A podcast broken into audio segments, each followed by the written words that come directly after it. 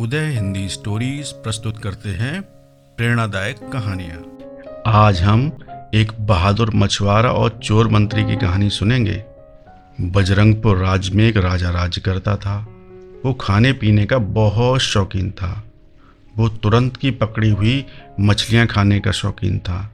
एक बार समुद्र में बहुत ही भयानक तूफ़ान आया। एक भी मछुआरा समुद्र में मछली मारने के लिए नहीं जा पाया। इस वजह से उस दिन राजा को तुरंत पकड़ी हुई मछली नहीं मिल सकती थी। राजा ने घोषणा करवा दी कि जो भी समुद्र में तुरंत पकड़ी मछली लेकर आएगा, उसे राजा बहुत सारा इनाम देगा। एक गरीब आदमी ने ये बात सुनी। वो राजा की घोषणा के अनुसार समुद्र में मछली लाने के लिए राज़ी हो गया। वो समुद्र में गया और उस तूफ़ान के बावजूद मछली लेकर आ गया। जब वो मछली लेकर राजमहल में दाखिल हो रहा था तो वहीं पे पहरेदारों ने उसको रोक दिया और उसको एक मंत्री के पास लेकर गया। मंत्री बोला, तुम राजा के पास जाना चाहते हो तो अगर मैं तुम्हें एक ही शर्त पे राजा से मिलने दूँगा, अगर जो तुम्हें वहाँ पे इनाम मिलेगा, उसका आधा हिस्सा तुम मुझे दोगे। मछुआरे को ये बात बिल्कुल भी पसंद नहीं आई। लेकिन फिर भी उसने मंत्री की बात मान ली और मंत्री ने ले जाके राजा के सामने उसको प्रस्तुत कर दिया। राजा ने जब ताज़ी ताज़ी पकड़ी हुई मछली देखी तो उसको बहुत खुशी हुई। उसने उस गरीब मछुआरे से बोला, बोलो, क्या इनाम चाहते हो?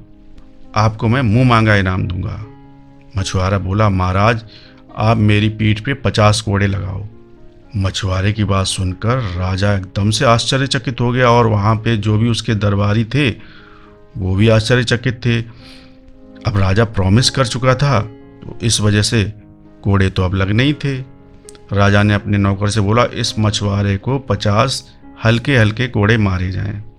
और नौकर ने मछुआरे को कोड़े मारने शुरू कर दिए। ज्यों ही पच्चीस कोड़े हो गए, मछुआरा बोला, रुको महाराज महाराज ने आदेश दिया, नौकर को। रुको मछुआरे ने राजा से बोला, हमारा एक पार्टनर भी है, उसने मुझे हेल्प करी है। बाकी के पच्चीस कोड़े आप उस नौकर को मारिए।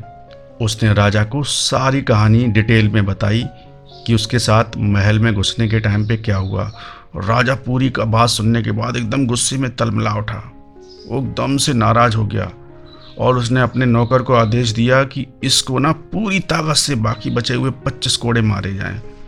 नौकर ने पूरी ताकत से बाकी बचे हुए पच्चीस कोड़े उस मंत्री को मारे और उस मंत्री को जेल में डलवा दिया। राजा ने उस गरीब आदमी को ढेर सारा इनाम दिया। आइए इस कहानी से हमें क्या सीख मिलती है वो जानते हैं। कहानी बताती है, जैसा करोगे, वैसा भरोगे। उदय हिंदी स्टोरी आपका अपना रेडियो स्टेशन।